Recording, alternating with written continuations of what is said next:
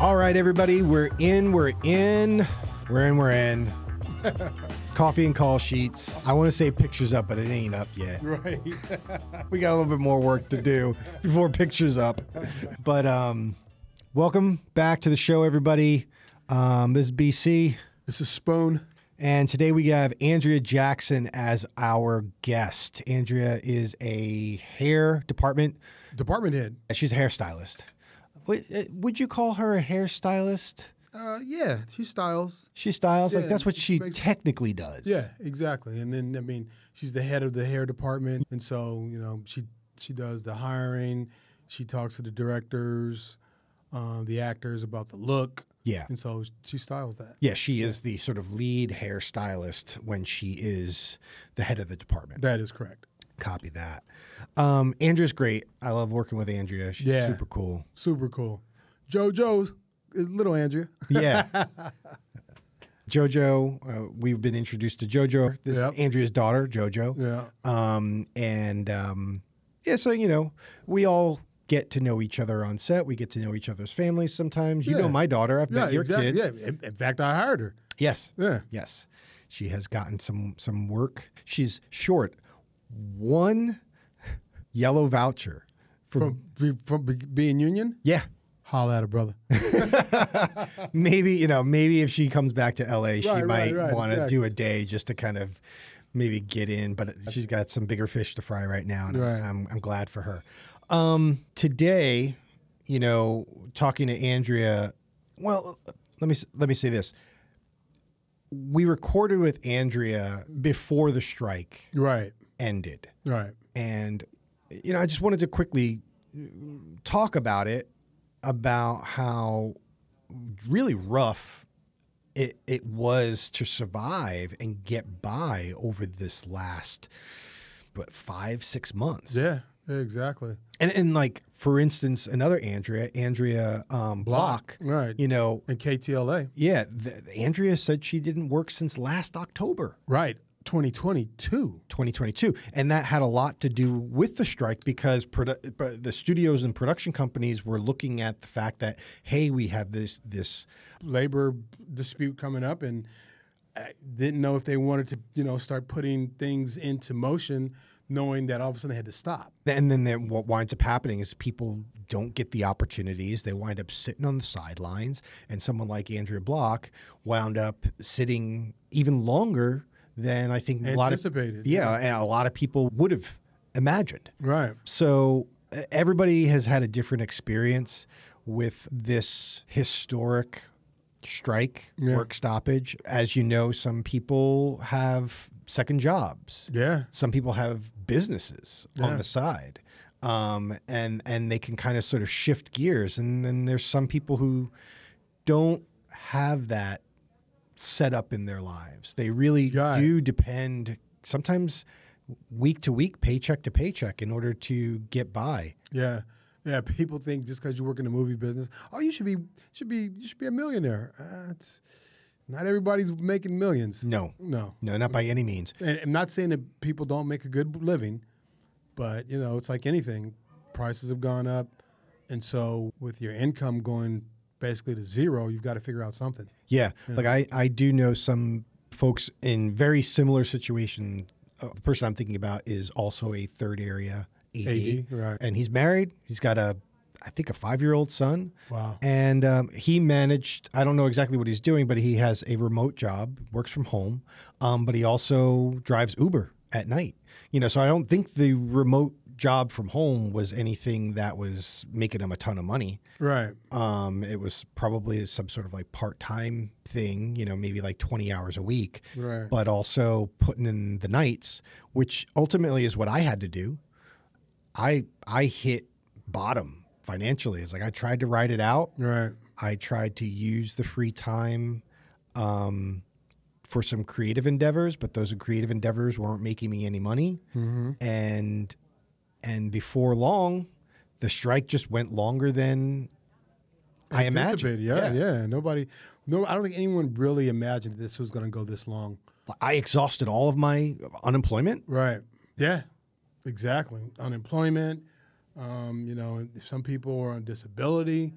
You know, all of that is just um, it was rough, Yeah. and, and it's been rough. And you know, and like we were talking about how some people aren't going to go back to work right away. So yeah. You know, theoretically, the strike is still going on. Yeah. Yeah. People are still dealing with the effects of the strike Right, exactly. actively. like we're I don't want to say we're still in the work stoppage, but people just still aren't working. Yeah, exa- yeah, exactly. And so when you when that happens, you know, it's like a uh, it's like a wave. You know, you drop a pebble, and that first wave is going to be kind of hard, but as it eventually goes along, it's still residual. Yeah. And until you get a job, your your bills haven't stopped. No. You know, you don't you don't you're not less hungry.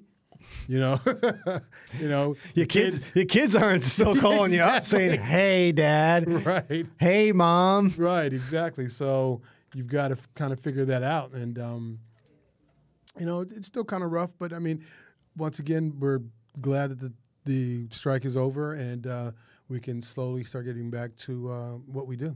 Yeah. I mean, you know you know ver- full well I was losing it. Right. Like, I did not I did not know what was going to happen. You know, I referred to it as the fiscal cliff. I was off the fiscal cliff. I was in free fall. Right.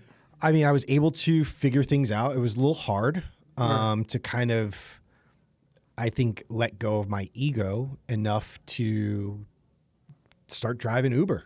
Yeah. You know? Well, Um, but it, it- you know, it, it, it, it took a lot. You know, and like I'm college educated. I have over 20 years experience in this industry, and and after eight years working in in the scripted world, you know, it wasn't easy for me to just sort of shift gears and go back to the reality TV camera operating. It's like Right. all of those connections and and and contacts that I had then were dried up. yeah. You know, Yeah. so I I um I had a hard time. I was able to sort of steady the ship. I, I was able to get some economic relief. I I I kid that I didn't get approved for any economic relief until like literally an hour after the strike was announced that it was over. Right. It was like, oh, whoopee, the, strike is over, and now all of a sudden you're you're you're letting me know. But I am not complaining. Right. Exactly. I'm very thankful. I am very thankful. Thank you, Entertainment Community Fund, for the much needed economic relief that you provided me. Um, it's there for all of us who uh, work in the industry and that do qualify. They do have certain guidelines. Um, going back to Andrea Block, you know, with the Go for PAs Alliance, right. just my understanding is that they've been able to help out about 130 PAs Nice. with $1,000 grants. The thing is, is that over a thousand PAs applied. So there's still around 800 to 900 PAs That are still that looking. that are still looking that really probably could have used that help. Because I know it's like it, it it doesn't sound like a lot, a thousand dollars. When you know your expenses a month are probably somewhere between two and four grand a month. Right. No, I can. I, I I agree with you wholeheartedly. It's it's every little bit helps, and and it's a situation where people you you fall on hard times by no account of your own. Yeah, You know, it wasn't like you said, "Hey, I'm not going to work." It just stopped. yeah, You know, and and it just dried up, and you know, L.A. being a company town, and the company being the movie business yeah, is it dried up. No one was working. yeah. I mean, you had a few things working, but basically nothing was going on. Nothing to the extent of where when when you see the machine going and it's producing and it's putting out films, television at the rate that we're used to working. You know, I mean, yeah, for sure. So- I mean, I was just thinking as you were saying that, I was thinking about what Bobby Thomas was talking about uh, a couple of weeks ago. Uh, he was talking about how, like, when they came back from COVID, how he had to bring on all of these um, permits because they couldn't find I mean, people. exactly. So they're bringing in like young green grips onto their crews because they had to take anybody that they could get because there was just so much work. It Exactly. was like It's like when when production is happening, Yeah, it's a it, big. it sometimes is hard to even find people. right, exactly. It's a big machine and it gets going. And just to reiterate, um, support the Go for PA's Alliance. Yes, KTLA, Andrea Block, two living saints in our midst. yes, most definitely. The next generation of whatever department you work in is a PA, and they need your help. Yes, So if and when you see that you got some some scratch that you can help support the PA's Alliance, please do so because uh, you're going to keep some young craftsperson going.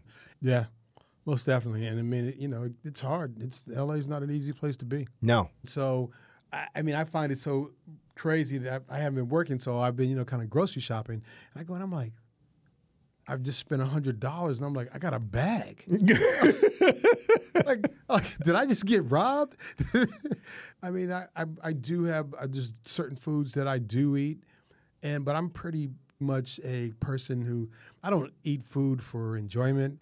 I eat it for sustenance. Yeah. So you know, my my my food consumption is going to be kind of basic. right. You know, so I'm buying basic things, and it's still that expensive. That's the thing is like I feel like we're the proverbial, you know, frog in the pot where slowly prices have just ticked up Right. to we're finally like shit.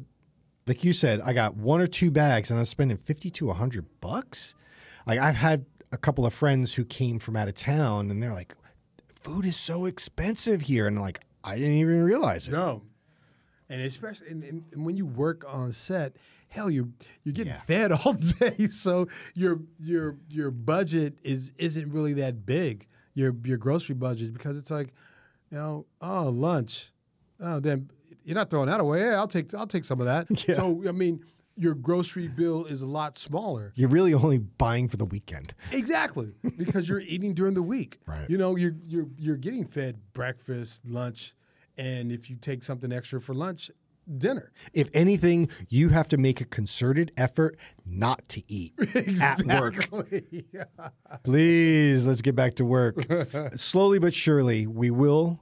Um, as as Spoon, you said before, patience, persistence. and that's the other thing I like about Andrea is like she's a hustler. So she goes out there, she's you know, she does she sells cars and she sells real estate. So she was able to navigate her way through this work stoppage and uh hell, I'm learning from her. Yeah, But she, Yeah. she says that that's something that she picked up from from her father. Yes. So that's how she was able to, you know, get through the strike. Yeah. So we're going to talk to Andrea today Yeah. and hear more about how she came up in the business. Yep. and how she has brought others up in the business. Yep. And um, Here we go. Andrea Jackson.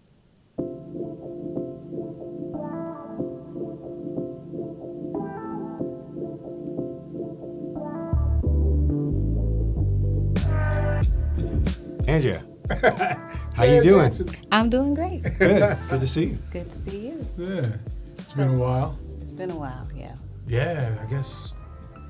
Wow, I haven't seen you since.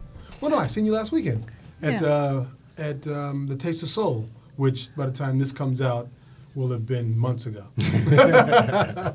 Well, um, our 706 union was at the Taste of Soul because um, we are trying to recruit um, diversity um, in our union, you know, just so that it can just be fair, you know. right. We need more diversity in every union we do.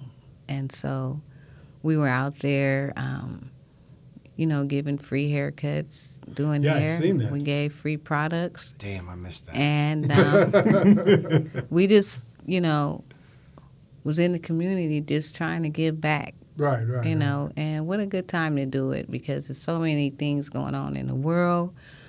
We need to um, just embrace people because there's so many angry people in the world. So to give back at a time like this was really good, you know. So, you are 706. That's hair, right? I'm on 706 Hair. Okay. I'm on the executive board. I'm Oh wow, on- what do you yeah. do on the executive board? We vote on certain things. We make sure that everybody is, you know, fairly treated.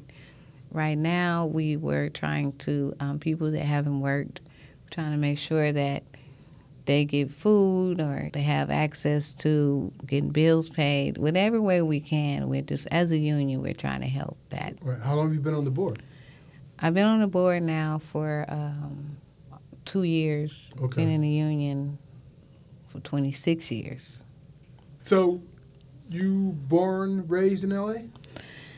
I was born in Dallas, Texas, raised in South Central. Okay. My father's in the Air Force, and my mom and dad met in Texas. And, you know, then they divorced early. We moved to California. I think I was like four years old. I've been here ever since. First place we lived was Watts. Then we moved to Compton. And, you know, I've just been in LA all my life. Right. Yeah. What high school? I went to Fremont High School. Okay. Yeah, I know. I know where that's at. Right off Manchester and what's the No, it's San Pedro. San Pedro, Manchester, right there, right? No, well, it's Yeah, because I mean, I used to, my my grandmother lived on. It's closer to Florence, though. I think. I'm sorry, you are correct. Florence, not yeah. Manchester. Yes. Florence. Yeah. Right, right, right. Um, you know, being at Fremont High School, I went to beauty college. I always wanted to do hair. I always wanted to do houses. Everything I said I was gonna do when I was 15, I'm doing it. So, what made you want to do hair? I always wanted to do hair, and my grandmother, uh, rest in peace, she was always my model. She would let me jack her up, and then she would put her wig on after I messed her up. You know, she she kept saying, "This girl gonna do hair," you know. But you know, she let me perm it. She let me do whatever I wanted to do, and my grandmother believed in me. But she told me, she said, "This girl gonna be doing hair," and I always said I was gonna do hair in Hollywood. Nobody believed me though. Really? I said one day I'm gonna do hair, and they was like, "This little girl." But I always been like that in hair and fashion, and my dreams have came true. And I'm doing what I want to do, and I'm trying to help people now that I'm an executive board member and I moved up in our union. I want to help people that was like me. And Shonda Lee Rhimes has a program for people of diversity and it's for everybody, not just hair people. I'm talking about camera people, catering, everybody, and just to help get them in. And so that program is called the Ladder Program. And I spoke to a lot of people, and I said, hey, if you want to do this, if this is something you want to do, we got to keep people off the streets Right. um, color and you know keep them out of the jails and stuff because they they be trying to find themselves you know just like when we worked on snowfall snowfall was so close to what i've seen as far as growing up in the hood and trying to get quick money to help moms you know that really happens you know you, you don't want to see your mother struggling you don't want to see your mother losing her house so you want to quick money and you try to do it and, and then you get yourself in trouble and then it becomes a big thing drugs everything that's how it happens for Yeah, real Yeah, I mean, a lot of a lot of people wind up, and I've seen it. I'm from the East Coast, and you Yeah, know, yeah. Um, it, it unfortunately plays itself out in a lot of um, parts of the country. But people just they go for the opportunities that are really there for them, and sometimes those opportunities are not opportunities. You know, they're pitfalls. I'm curious, having lived in L.A., pretty much raised in L.A., Hollywood's right at your doorstep what was it like? You know, people saying, ah, you, you ain't to work in Hollywood. You know, what was it like looking at trying to break in or, or seeing other other people trying to break in from, you know, your world around you? Well, I always say this I live by the three C's of life that's choice, change, and consequences. Those are the three C's that I live by.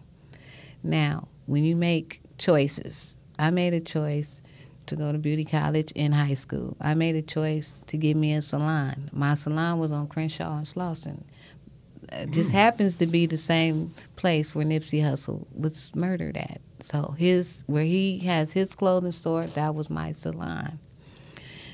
I chose that location because it was people coming from everywhere. It was a good location for walk-ins uh, for people. My first client was DJ Quik. I used to do his press and curl back in the days, and um, it just led to other things because we had all kind of people come through my salon, Mm-hmm. which was a plus for me because I did not know that I was going to meet the people that I met in the salon. How'd you get that salon? I mean, that sounds like it was a, it was Um, a hot spot. It was. I worked day in and day out. When people was going to clubs and coming back, I would still be there. I, I was on a mission, you know. When you're on a mission, you can do whatever you say you want to do. I started off braiding hair. I braided hair at 12 years old. I braided hair. I made $70 a day. I had a friend named Lulu.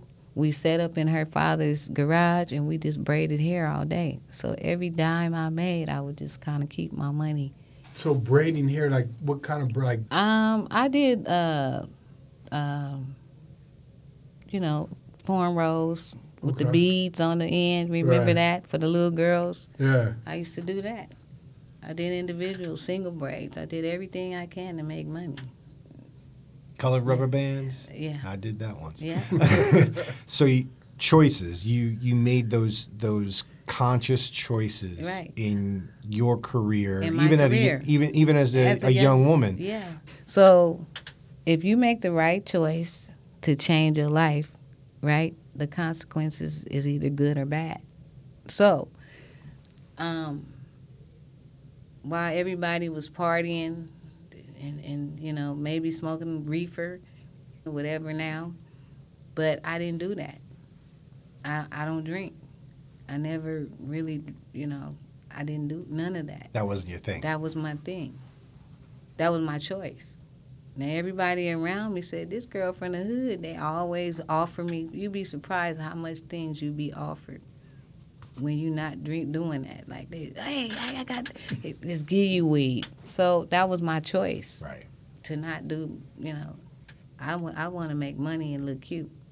You know, and um, So the change element in your sort of personal philosophy is that more so like when you see that things are not the way you want them to be, or you see that you are not what you expect from yourself to sort of make those changes. Well, I come from a family of seven, so my What- mother, I, my mother was a single parent, And seven children.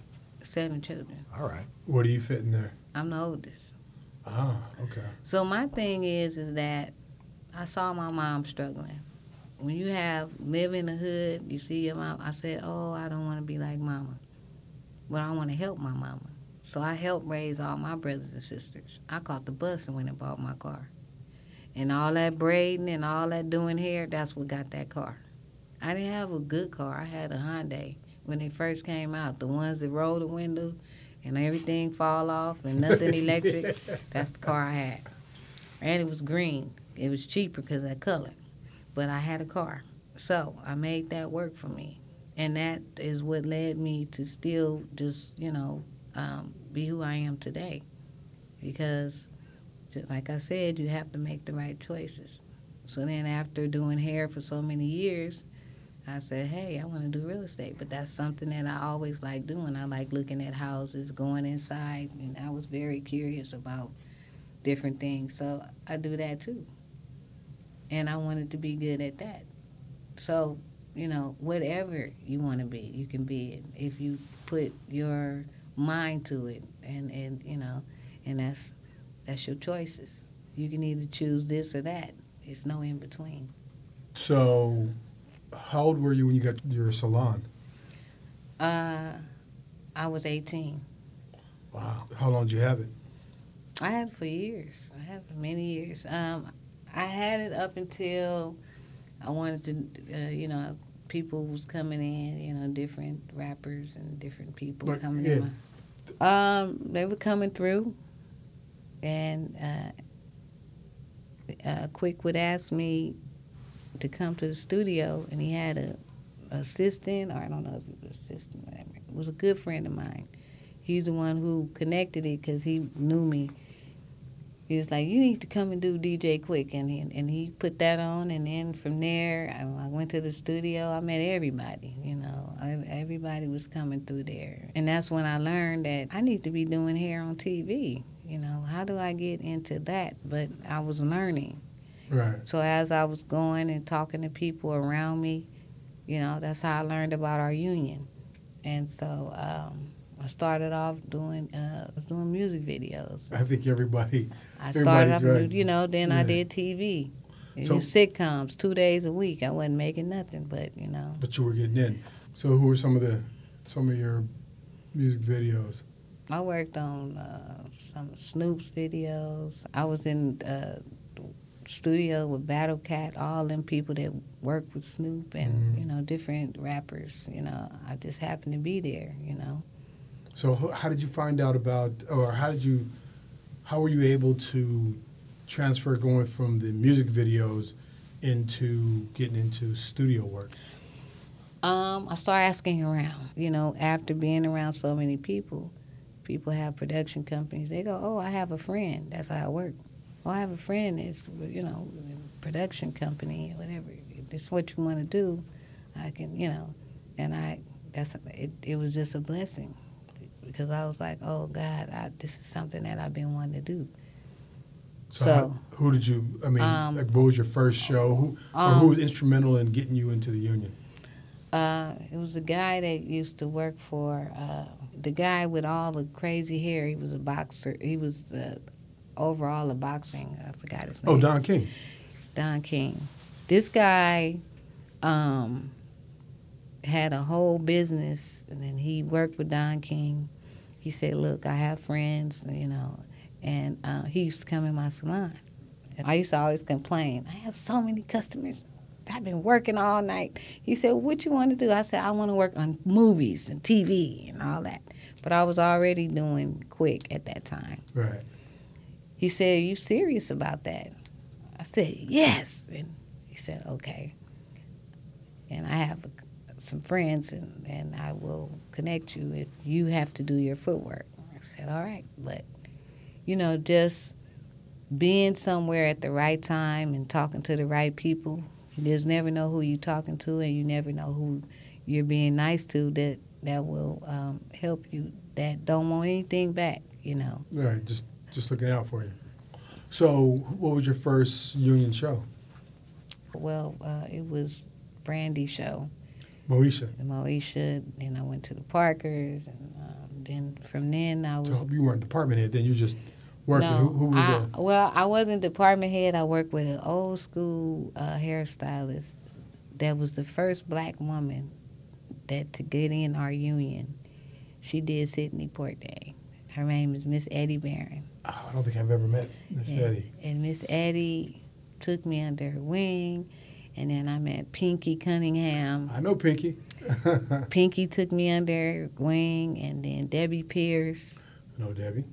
she took me under her wing, and um, Miss Loretta Nero. um, I know Miss Loretta. so I call these women my golden wor- my golden girls. They are my golden girls. So I was still, I mean, even though they um, they all, I know Pinky and and um, Miss Eddie Barron and uh, Debbie Pierce have retired, but when they need to work, I will bring them in because they know every trick in the world and they've taught me. I I remember Miss Loretta. Um, I said, Miss Loretta, all these wigs. I had a lot of wigs in the bag, and I said, just throw them away. They they they dirty and this and that. So I came back and I said, Miss Loretta, where's the wigs at? She said, look around. I, I steamed them and I washed them. I put a list, little Listerine and lemon juice. I said, what? and uh, she refreshed them and uh, she, she's taught me a lot. So my thing is, is anytime I have a chance to bring these women of excellence in, I will because that's who I learn from. That's one of the things I I was thinking about how I've just seen whenever I've worked with you, so many people come through that you you bring in as part of your team. Yeah. Um, not to say that there's like a large large turnover or anything like that. It's just that, you- especially with snowfall, there are days where we have large numbers of cast, and you need to bring in additionals. Yeah. And I always was a little bit amazed. Is like that you. I was like Andrea knows a lot of people. Andrea's Yeah. got a long stable of hairstylists to go to. Yeah. How do you work on that sort of networking? How do you keep people in the mix? Well, for one, I believe in helping people. Number one, and I'm this. I'm very loyal. I want to see them grow. I don't care if they grow past me. I don't care, but I want them to grow. I bought a young man in named Dane Diego, DC. Ah, Excellent, Yeah. Excellent. I saw it in him. When you see something in somebody and you want them to grow, it's a lot of people that don't want to see people grow. They bring them in and they treat them a certain way. I'm not like that. I want people to grow. I want to see them because, you know, when it's your time, it's your time. It's time to let go. It's time to let go and let somebody else hold the, you know, hold the pole. So um, I bring people in be- and we have fun. I'm not a sergeant. I think we a team, you know. And so when you come in and you having fun and you working, people forget about like I'm at work. They said, "Man, I want to come back and work with you because I'm having so much fun," and that's the way you keep it. You keep the fun in there, you know. On birthdays, we we we celebrated everybody's birthdays, and you know we just had fun. And um, if you run your team like that, then you anybody will come and work for you. You know, they'll be happy to come. You know, you just have to be like that. I want I want people to be happy. Very often, makeup and hair share a trailer together. How do you describe that dynamic between the two departments when they work together in the trailer? That's a good question because everybody wants to be in charge. That's why we have to make sure that we're clear on there is a hair team and there is a makeup team. Sometimes that clashes. And I'm glad now that, you know, hair has their own trailer and makeup has theirs. You know, it's, it's it that was because of the pandemic. Yeah, was, Ah, right, right. Because yeah, like when you were saying when you were just talking about how hair and makeup used to share a trailer, it hasn't been like that for like the last three years. because of the pandemic. right. And I think each team should come together when they're out the trailer. You know what I'm saying?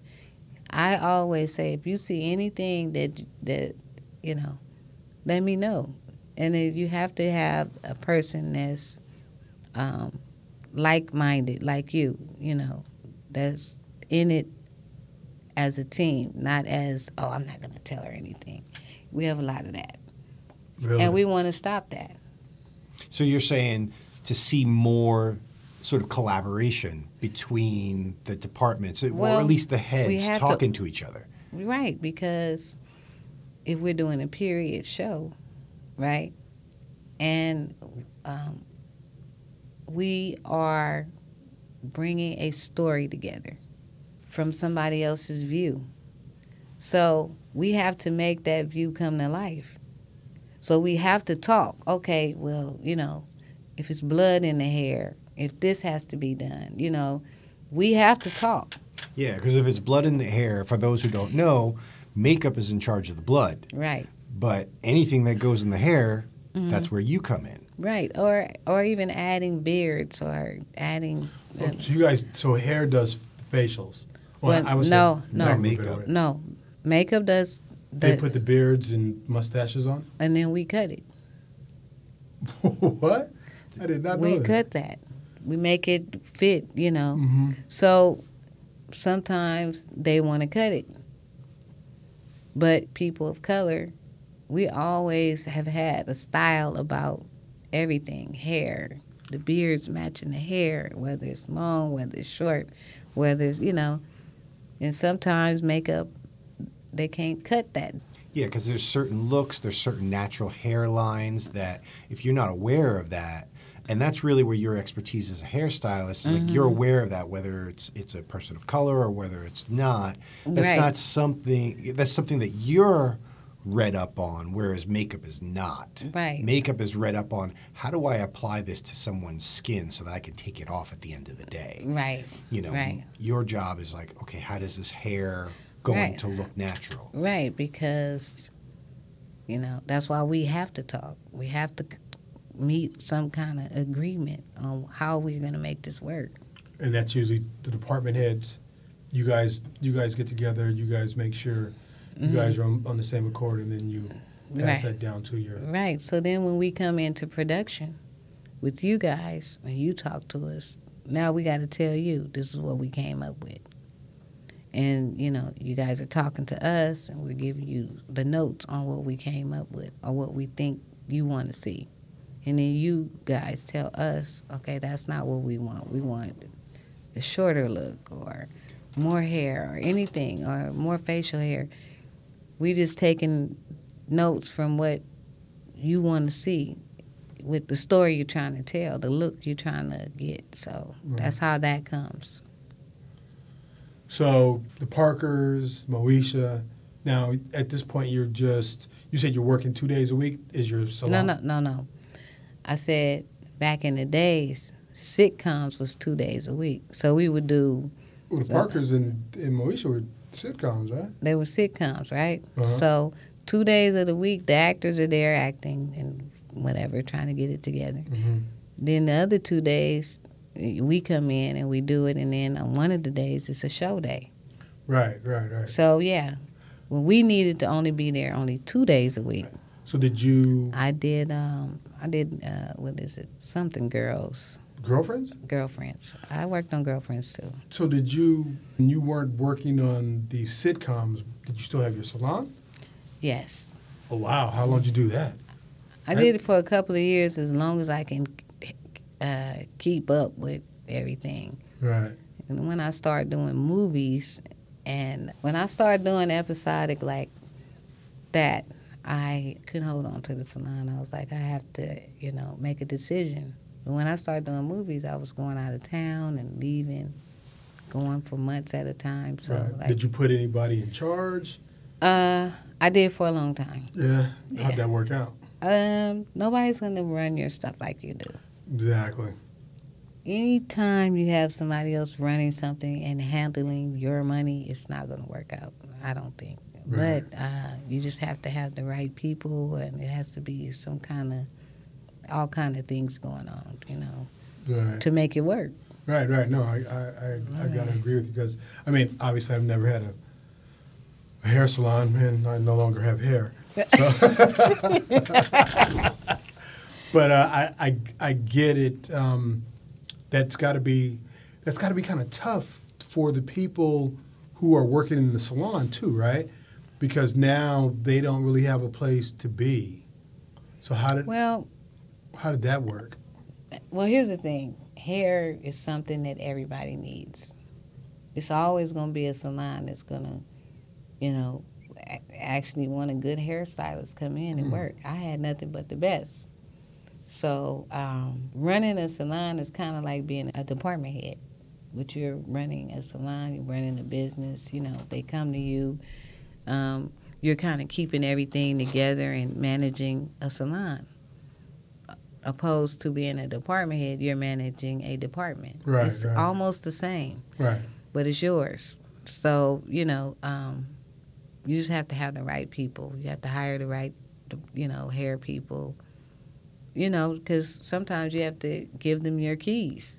Yeah, And- to the car. Yeah. Yeah, no. So, um, once you decided to to give the salon up, which has got to be kind of tough since Oh, it- yeah. it's kind of like your baby. And how long were you there? How many years was it? Uh, like 15. 15. Oh wow, that's that's a rarity that you see salons in one spot for that long.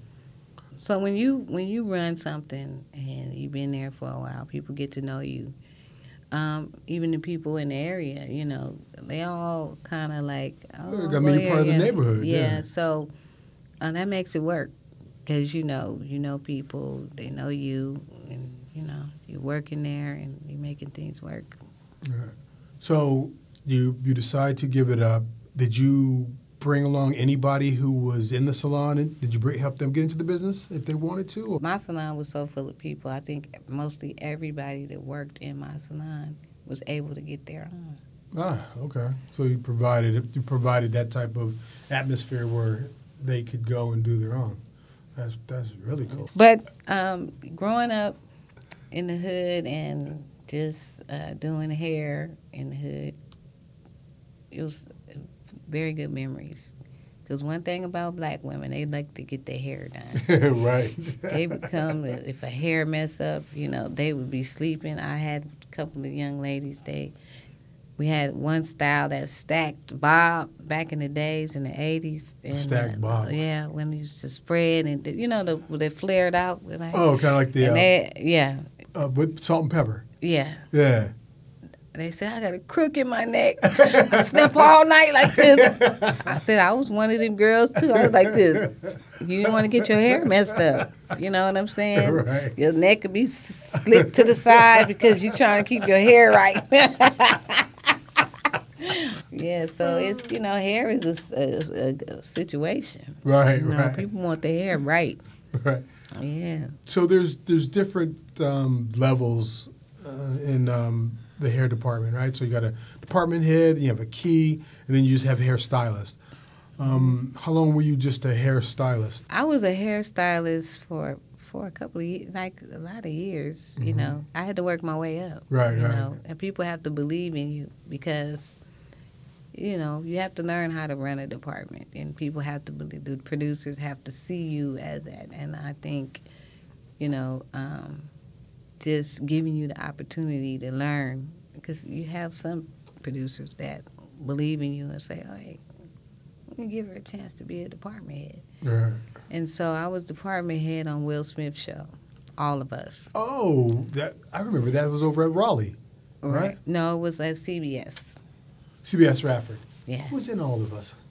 Was that that's Duane Martin, Duane Martin. Oh, Elise yes. Neal, Lisa Ray. Right. So I was Ray, department okay. head. Oh, was And, that your first department head? Um, no, it was not. I did um, Tracy Morgan show. oh, okay. I was department head. Was- I day- I day checked a lot too. yeah. I day checked on a whole bunch of stuff before I just decided I wanted to. I made a lot of money day checking because I was working all the time. And day checking is Day checking is when you come in and you help the, the, the hair dep- like call people in. mhm. Um, that's a good way to network because, you know, if you day checking, you might day check on this show, this show, you know, and they go, "Oh, I need you for a couple of weeks," and you over here, you over there, you, you meet you meet people, and so I think um, I made the right decision by wanting to day check. You know, d- day checking is what got me the shows because you know, in order to see your work, you, you need to see it some kind of way. you right. know. And you need more people to see it.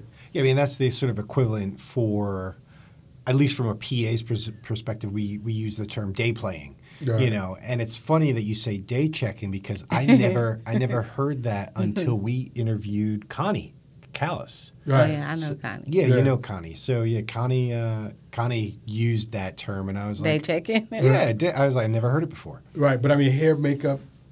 I think that's something that because I don't hear anybody else saying that. It's day checking is like a hair and makeup Mhm. terminology. Yeah. I mean, yeah, because everyone else used said day playing. hmm It- yeah, but, But we say day checking. Right, right. So you day checked, and then what? You you got department head at in the Tracy Morgan show, and then department head on a On soap opera. soap opera. So I think I was doing a couple of things, you know, some days here, some days there, you know.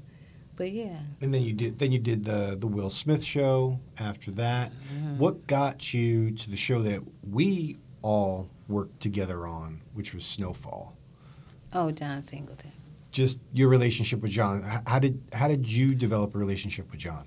Um, I worked with John before, and uh, Which we uh, d- uh, Baby Boy. Oh, he wow, was okay. doing. I, I didn't do the whole show, but John always would talk to me. He was like, so when I was doing straight out, I department head is straight out of Compton, and uh, John discovered the Tupac character, and he came over straight out of Compton, and he said, "You gonna do my show?"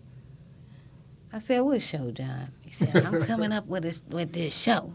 I said, "What's the name of it?" He said, "Snowfall." I said, "What's that about?" He said, "Oh, it's gonna be a hit. It's gonna it's gonna take down a lot of these. It, it, it, you you gonna you gonna see." I said, "Okay, John. Okay." I said, "When you when you pitch it, I'll do it with you."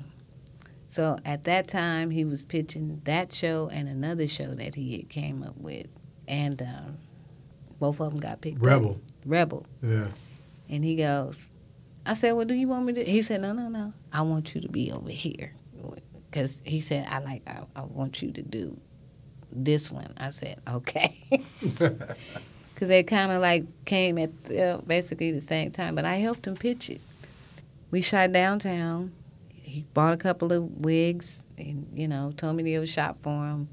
We met in Culver City at his at an office somewhere, and uh, it was me and my friend Dion Wynn, makeup artist. He said, "Okay, I just need you to do the makeup, and you did it." And we we shot little segments, and he pitched it, and it got picked up. All right. Yeah. So, um, and then he was trying to make a deal for Snowfall. I said, "Now you better call me for this show, cause you had me." And he said, "I'm gonna call you," and I was there the whole six seasons. You know, even though when he wasn't there, I was still there. I didn't think they was gonna call me back. All right. Well, you set the tone. I mean, you you kept Kept the look. kept the look right. It being a period piece, I know a lot of people kind of overlook period pieces when they're only like 20 or 30 years old. They, they think that it's no big deal, but it's, there's a lot of there's a lot of work in recreating the 1980s look. Yeah, definitely. Yeah, we had fun though. Yeah, we did.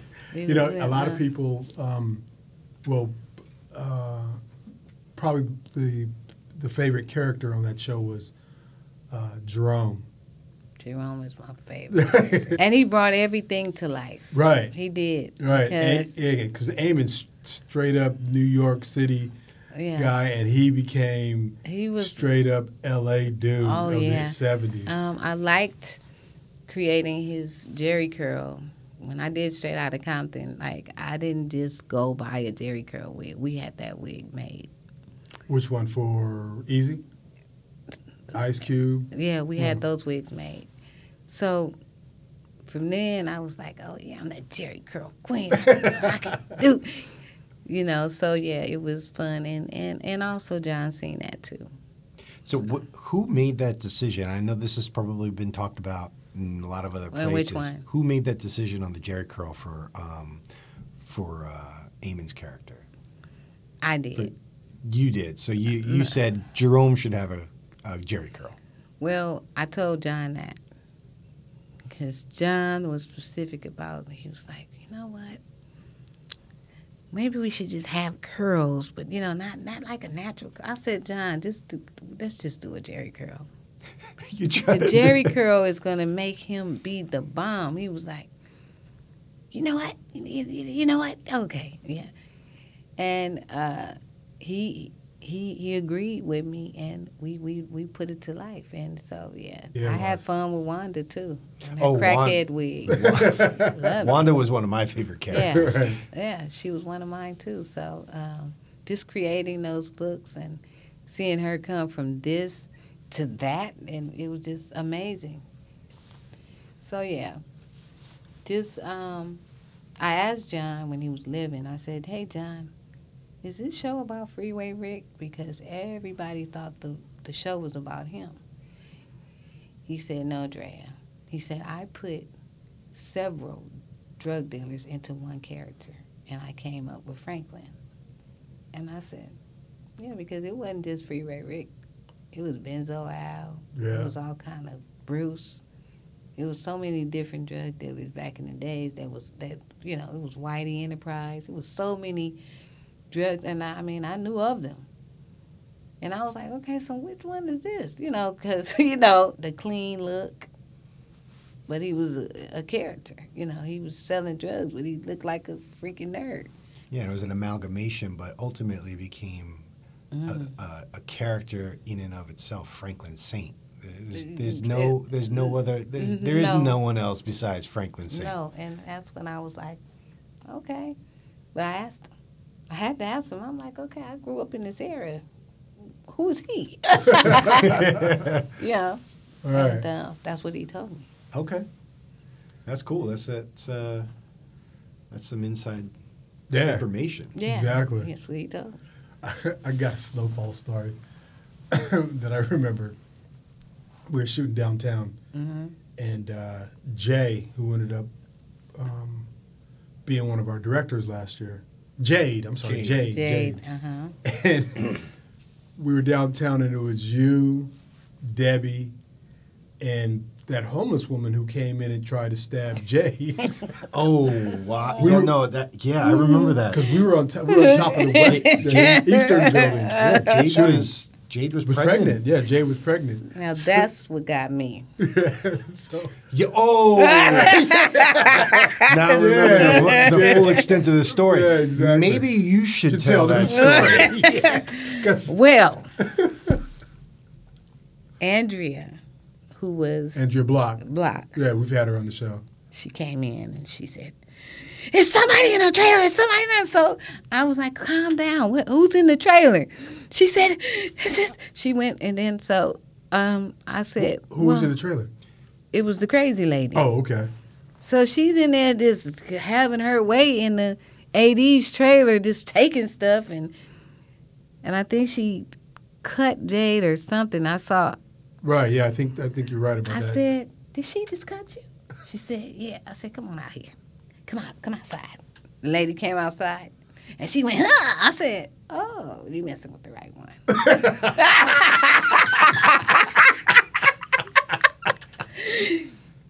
I, the look on her face when I didn't jump, I said, "Oh, you got to fight me."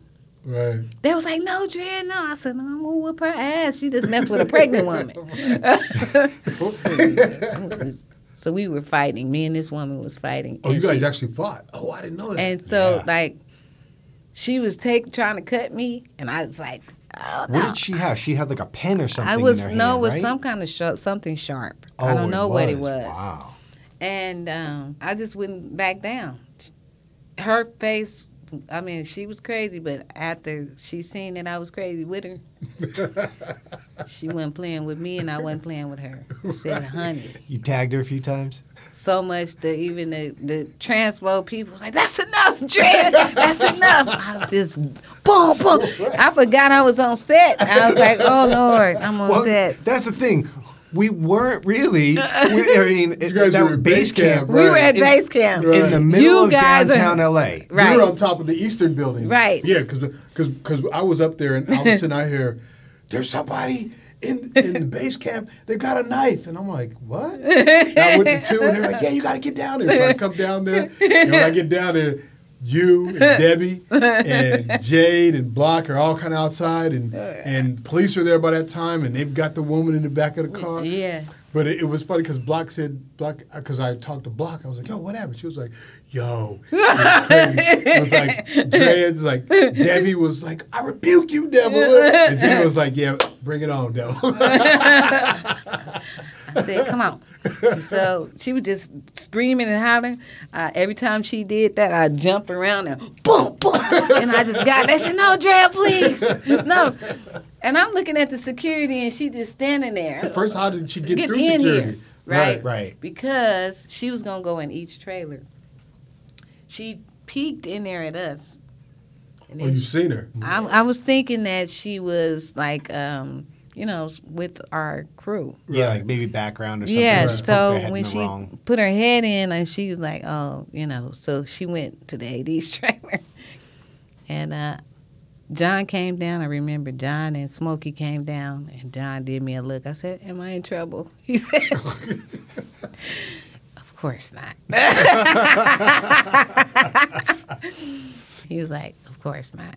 He said, "You whooped her." I said, No, you were a hero that day. "Yeah." Yeah. So I started getting like, it was like little jokes when I get in the van with the transpo. All of a sudden they playing Rocky. I go, I go what? They go, yeah, Jan. Yeah, then, then here go Debbie. Yeah, we. I said you ain't did nothing. All she did was a, yeah, just jumping around. I said, get out of here. Yeah, I don't know what's Debbie.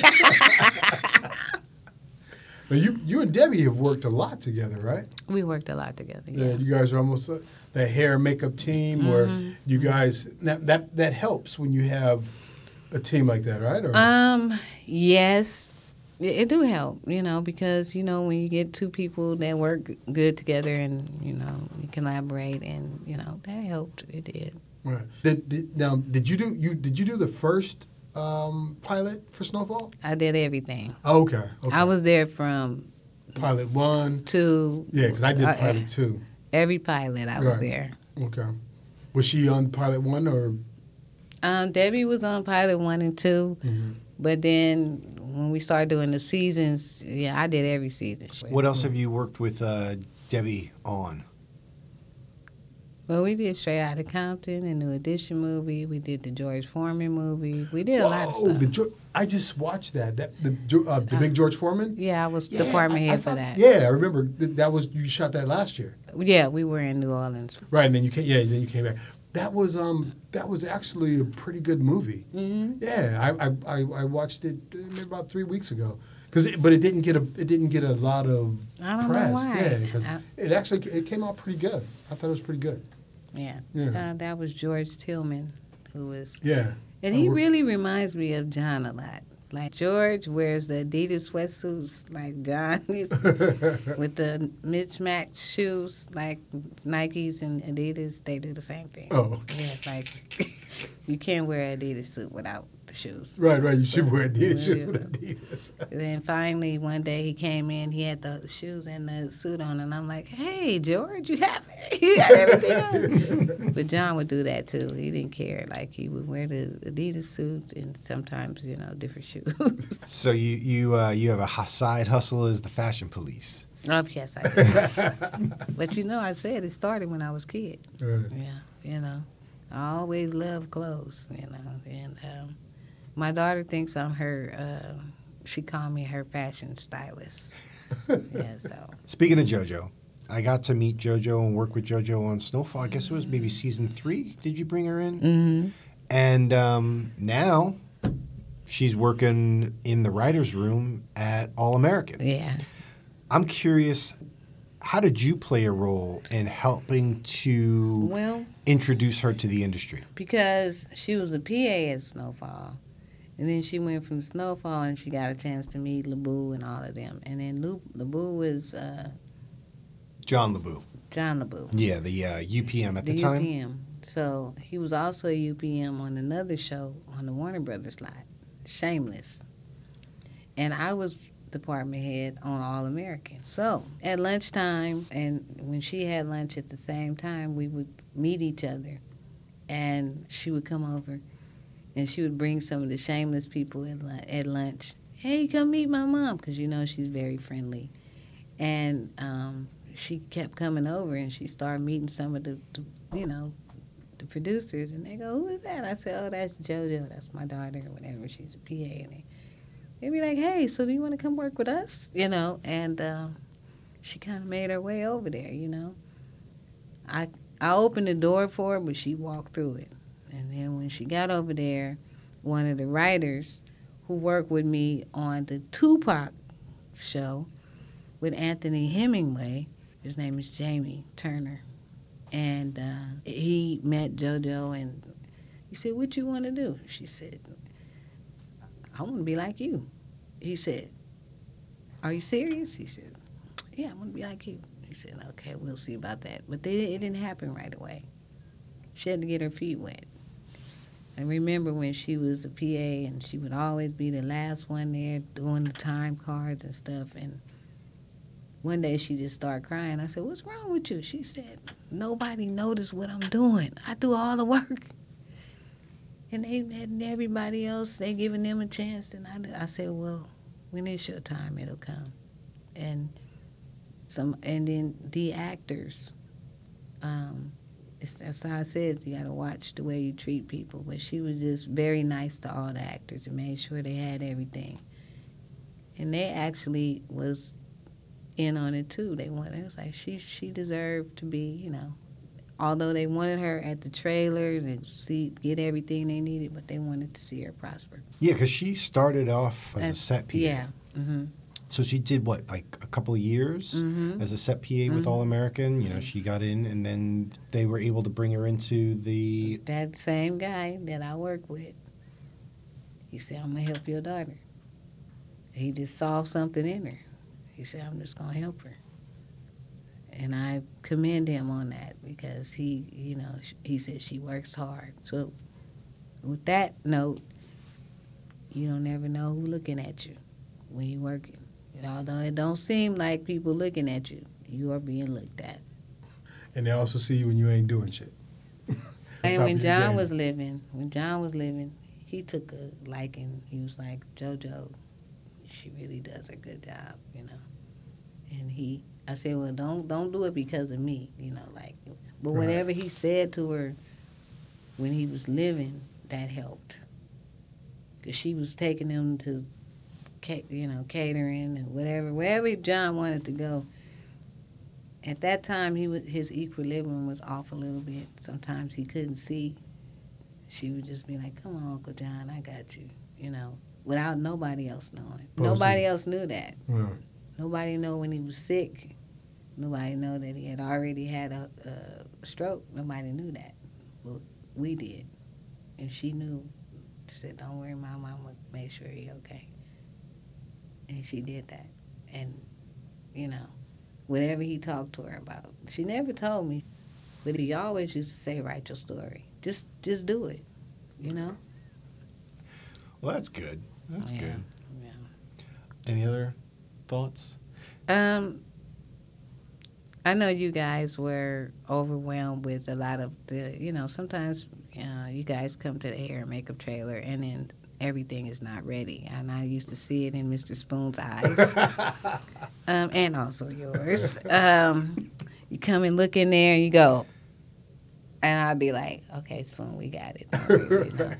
so, what was to me Okay. when you come to the trailer and you guys are expecting something to be done and, maybe it's a hiccups and something goes wrong and you come in and you see it so what what happens then because you have to relay that to your people Well, it all depends. Like if I'm if I'm Ken, I just have to I just I relay what you guys tell me. But if I'm the first and I'm sticking my head in, mm-hmm. I just I, i'll be able to see it. I'll see what's going on. Mm. It's almost like uh, last year. I remember uh, I was pulling into I can't remember where, where we're, I think we're out in the projects, and I was pulling into the parking lot, and as soon as I got out of my car, wardrobe grabbed me, and then somebody from hair came out. I'm, I'm, I'm not sure if you were there just yet, and then somebody from makeup came out, and they they wanted to come and talk to me about. Uh, you know, well, you know, we need this amount of time, and, and I'm like, I, I get that. I, you know, I'm like, I'm not pushing you to force you to do something that's not going to be done, but at the same time, you know, I've got to get this going. So I try. What I try to do is I try to get the most accurate projection. okay And I mean, well here's my problem um, when we got all these people and you're dropping two people and, and you want this many people to do all those people Right.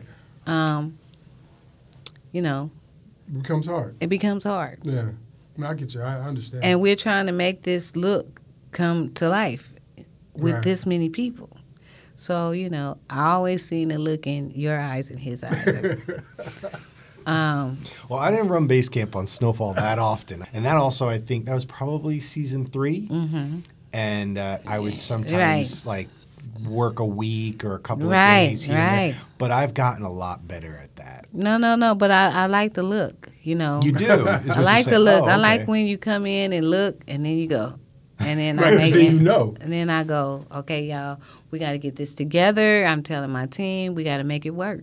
You know, Right. because It's sort of- it's, sort of it's just sort of a certain type of look that you guys gave me, and I'm like, oh, we gotta get this together. yeah, the, the time I, I hear what you're saying. I do, do I do do that. I give that sort of silent Uh, little look just to let you know. And I probably picked that up from you, Spoon. Right. It's just sort of oh, like well, Spoon's eyes get big. we're getting we're getting there. Here you go. Yeah. Right, right. Because the other thing is, the, the other thing is, is to go in there and to hound hair, makeup, and costumes. It doesn't make them. I mean, It doesn't make it go faster. It doesn't make it go faster because it's like if you get them to set and they don't look the way you want them to look, then it's going to take more time because now it's the time of getting them there. Now it's the look, and now you're like, oh, But I appreciate you guys because you know, like when you go move on to other shows or movies and stuff, and and people are un- not understanding or whatever.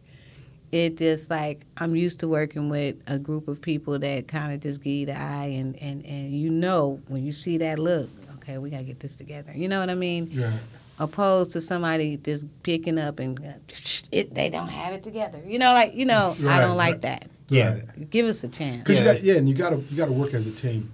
So, and speaking of teams, how do you put your team together? I mean, how, what what do you look for with the people that you work with or that work? You, you I gotta don't say work for you, but because it's really working with those people. Well, I mean, being in this business for so long and uh, working with different people, you kind of know where people is, um, where their strong strengths are. You know, you know, like I know DC is my to go to barber, but I know Brett is a good barber. Right, right. I know Conrad is a good barber. Oh, Right. damn. You know what I'm saying? Yeah, yeah, yeah. But when you look at all three of them, and I want to pick out, I know it's one that I can uh, depend on him. Right, You know, right. everybody is not going to be the same. They all good. Don't get me wrong. Yeah, I see good in all of them, but each person have their own technique, Mhm. and I have to decide. Okay, which one do I want to do this with me? right.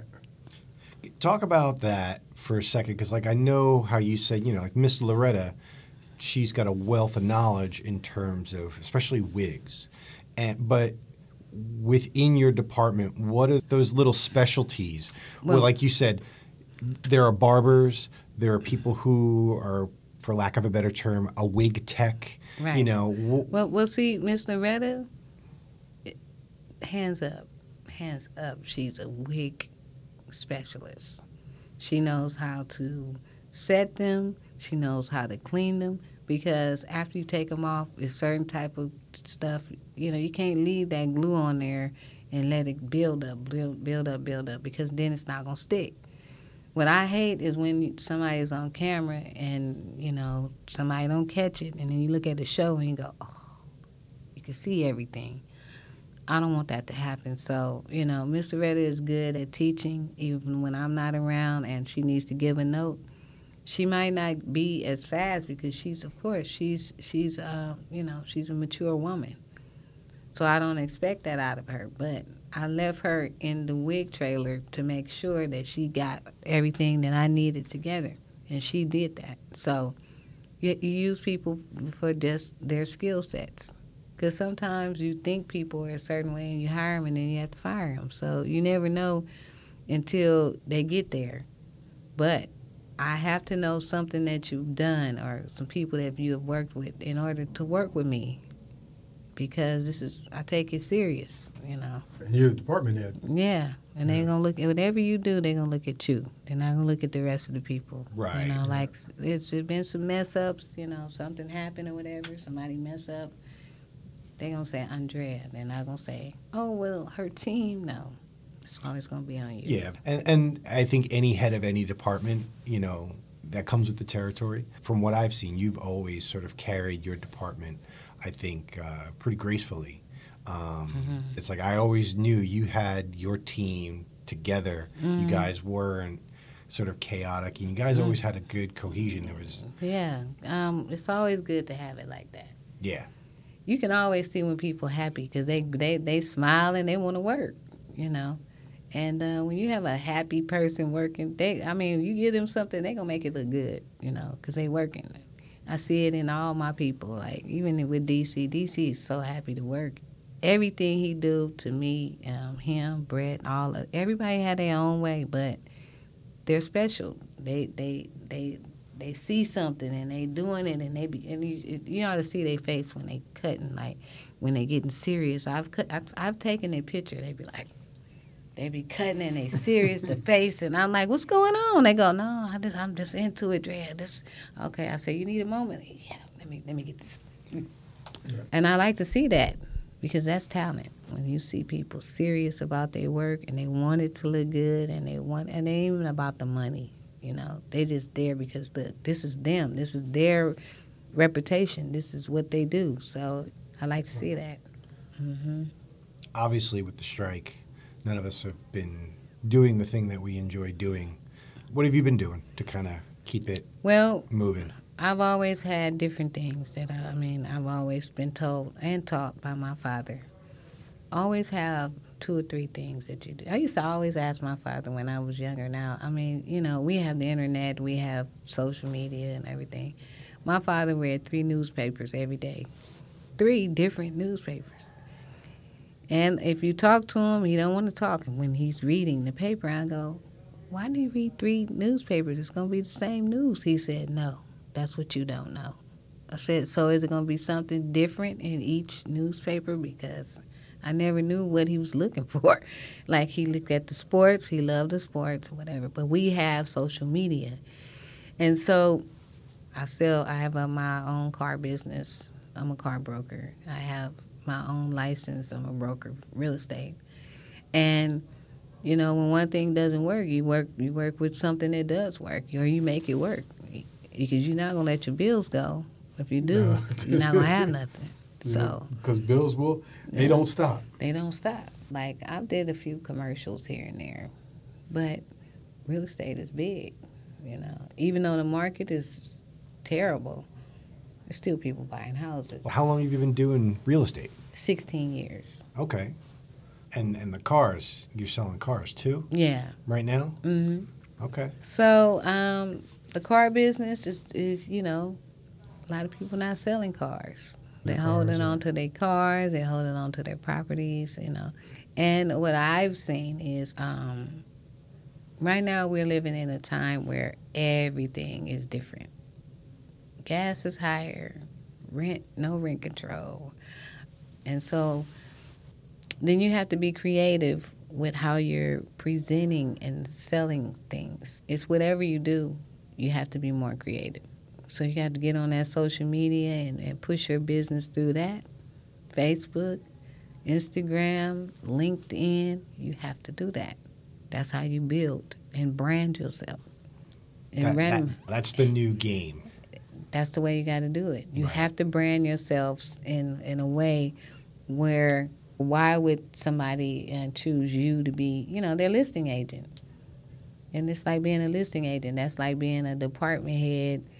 Um, because I'm if they gonna come to me, I've gotten so many calls and you know texts and everything. Just I, I just listed it. So I had uh, I had my own camera people go out. Oh, you you put this little video together. Yeah, Damn, with a, a drone? yeah. Okay. It's you know it is That's one point nice. five. Yeah. So um, that's what I'm talking about. Branding. You know, not just showing a regular flyer, but you got to do stuff like a little bit more. Right. I've never seen an advertisement with for a house with a drone. Oh, that was kind of cool. Well, Andrea. I, I think we've uh, we've reached the Abby Singer. Mm-hmm. So the Abby's up. Question for you: Mm-hmm. Who would you like to hear on the podcast? Uh, John LeBou. Okay. Okay. Yeah. Any reason, particular reason why? Yeah, because I saw him help people. You know, he gives people chances to um, upgrade. Like he's the one who, when jo- JoJo first came, he gave her a shot. I'm not gonna never forget that. He's a good guy. You know, I saw him helping people. It's one thing about him. He's gonna help. You know, if you tell him, I say, hey, Labu, I, I, I, you know, I'm tired of doing hair. I'm trying to be a producer. You know, and um, he'll listen. You know, I think he wants to see people grow. You know, and he's there to help. I've seen him help a lot of people. So yeah, I think I think John LeBou. Yeah, he'll be he'll be a good person. Right on. And then Yeah. uh, the martini's up. So, uh, what are you watching TV wise, movie wise? Um, so I am going to. I want to see The Equalizer, but I have watched a few things, but they were just regular shows that's been coming on. Like I don't waste my time on some things, you know. I don't like arguing and fussing, so I, I just want to look at something that's positive. Right, You know? gotcha. So my thing is, is that I go on YouTube and I look at people that mentor, and um, they talk about things that how they got to where they were, or, you know, and um, I think that's where I'm focused at, you know. That's good. I mean, people maybe you know somebody's listening to this and they're like, oh, okay, well she's doing this, and Right. you know, let me do what she's doing to to get to where I want to get to. Right, and that's the way you go. Like you listen to people's story. Like I listened to Steve Harvey. You know, Steve Harvey said, "Hey, I slept in my car. You know, I was Yeah, homeless." two years. he talked about when he first got his first gig and you know but he also talked about having a vision board and how he put everything on that vision board and he said and everything on that board came to life and so i got me a vision board i'm like hey i want to do this it was only maybe a month ago i said i want to list me a house now right now and uh, two weeks later i listed a house you know in this time where it's hard Yeah. All right. Well, I think we got it. all right we wrap it's a wrap there you go.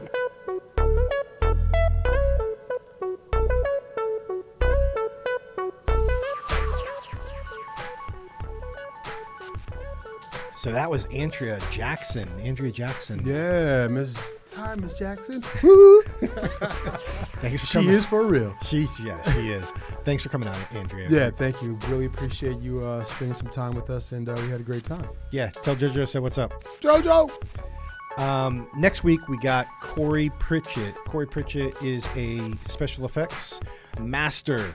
He is a master of the special effects universe, and um, he's worked on a bunch of movies, a bunch of TV shows. I worked with him first on Shameless, Right. but um, he's worked on a favorite of mine, Ghosts of Mars. right. Very good movie. He also worked on Kill Bill. He did the movie The Mist, and um, he worked with both of us On Snowfall. on Snowfall. Yeah. And you know what else he worked on? What? Ali. If we keep this up, I would have worked on Ali by the time it's all over. Uh, anyway, that being said, thanks for listening, everybody. If you like the show, uh, hit the subscribe button, follow us, like us, and keep listening. I'm BC. and I'm Spoon, and uh, we'll see you in the next one.